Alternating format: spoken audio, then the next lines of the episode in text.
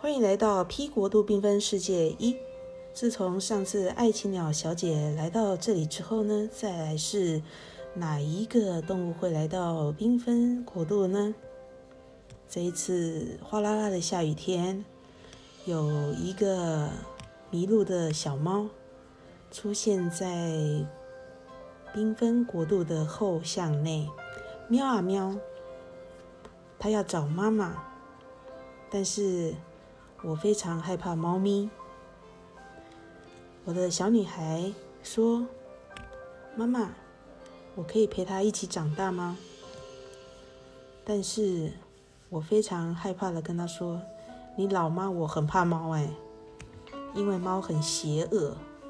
妈，我想养它哎。你喜欢狗，我喜欢猫，每个人喜欢不一样啊。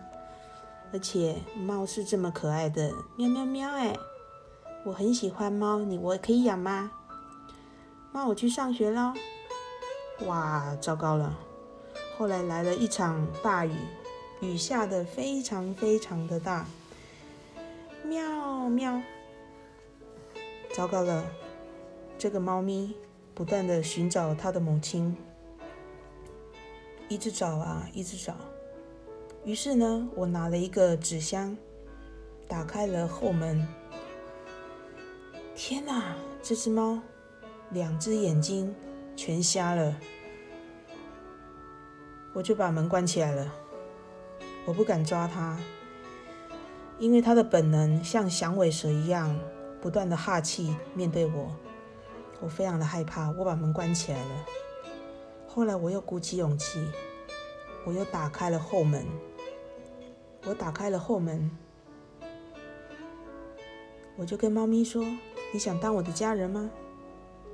你如果要当我的家人，你就跳进来吧。于是呢，他就直接跳进来喽。哇，他全身非常的潮湿啊！哇，全身也非常多跳蚤，我该怎么办？第一件事情，我也不知道该怎么办。于是我查了网络，我如何告诉我的女孩？一个全瞎的猫，你要怎么培养它？你要怎么照顾它？你要怎么陪它长大呢？我往宠物医院冲，我希望它有痊愈的可能。我问医生说，它是不是只是黏膜粘连住了？医生说，哇，它这感染非常严重。医生说，它大概一个多月，我们尝试医治他。哇，当时要打针又要吃药又要点眼药啊，跟我一样眼睛不太好。我也是从小不断的点眼药水，我就想起我小时候也是这样子治疗我自己的双眼。于是我就教我的小女孩，当时她中班，六岁的孩子，怎么样点一只小猫咪的双眼。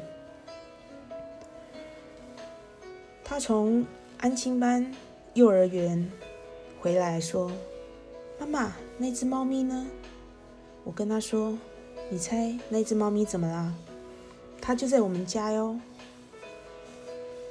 真的吗？是那只黄色的猫咪吗？是啊。那我们叫它什么名字呢？妈妈，我们叫它小绿好吗？小绿。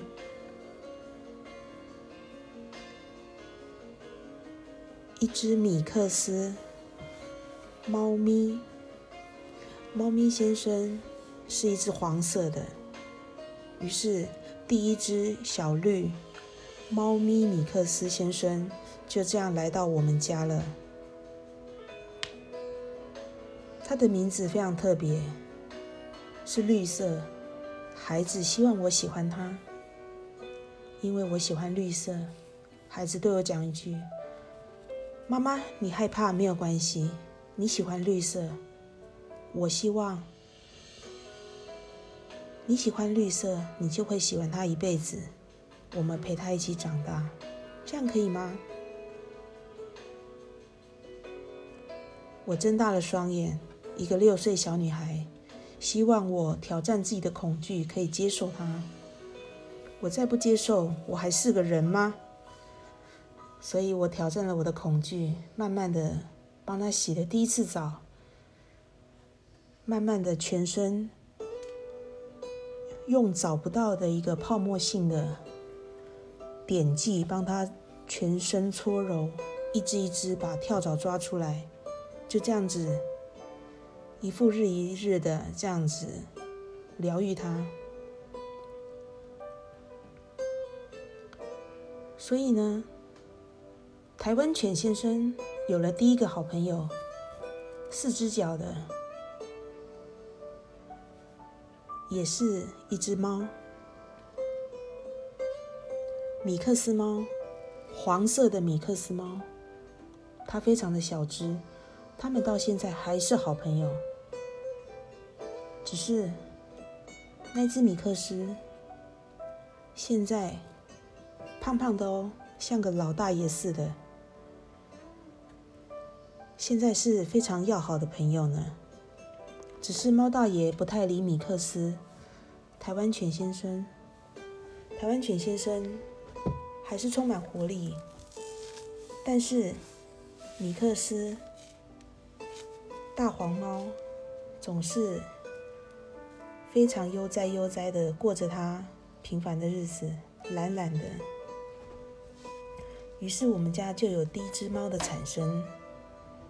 觉得非常的开心。米克斯其实多愁善感，而且易怒。他总是会把家里的家具不断的透过他心情的一个反应，透过抓取，会有一个抓扰的一个行为。当他焦虑不安的时候，他就会抓的更多，而且。用一个魔爪的一个部分来显示它的不安，所以呢，猫咪也是需要透过教育的。你教它越多，它对你的一个信任感就会提升。猫咪会透过一个咬的动作，代表对你的信任与爱，跟狗不一样哦。很多人就会觉得说，哇，你咬我，然后就狠狠揍它一顿。猫咪。跟狗的反应其实不太一样。后来呢，我都会仔细研究所有的一个阅读。现在还蛮颠覆我对猫咪的一个刻板印象。其实猫咪非常的体贴，非常的撒娇，而且它是一个非常独立的一个动物，它是一个群体的一个动物。更让我觉得惊讶的是，它们竟然有伦理的一个。一个，譬如说，不同年龄他们会先让长辈先吃，而且他们不会争先恐后，除非有性格上的一个差异以及内心的嫉妒感。那之后我都会慢慢的解释，慢慢的说，因为陆陆续续还会来了几只猫，所以现在缤纷国度不只有一只猫的一个。一个部分哈，那这只米克斯大爷是缤纷国度的第一只猫，大黄猫，它很像加菲猫哦，也是我生命中的第一只猫。我万万没有想到，我人生会有猫哦，我万万没有想到，缤纷国度会来了一只大黄猫。非常的可爱哈，也是缤纷国度中唯一的公猫。今天的故事还可以吗？期待我们下一只动物是哪一只动物的来到呢？来到我的缤纷国度里呢？我得好好想想，这十几年来了这么多的动物。再来呢，我们期待下一集的来到吧。谢谢大家的聆听，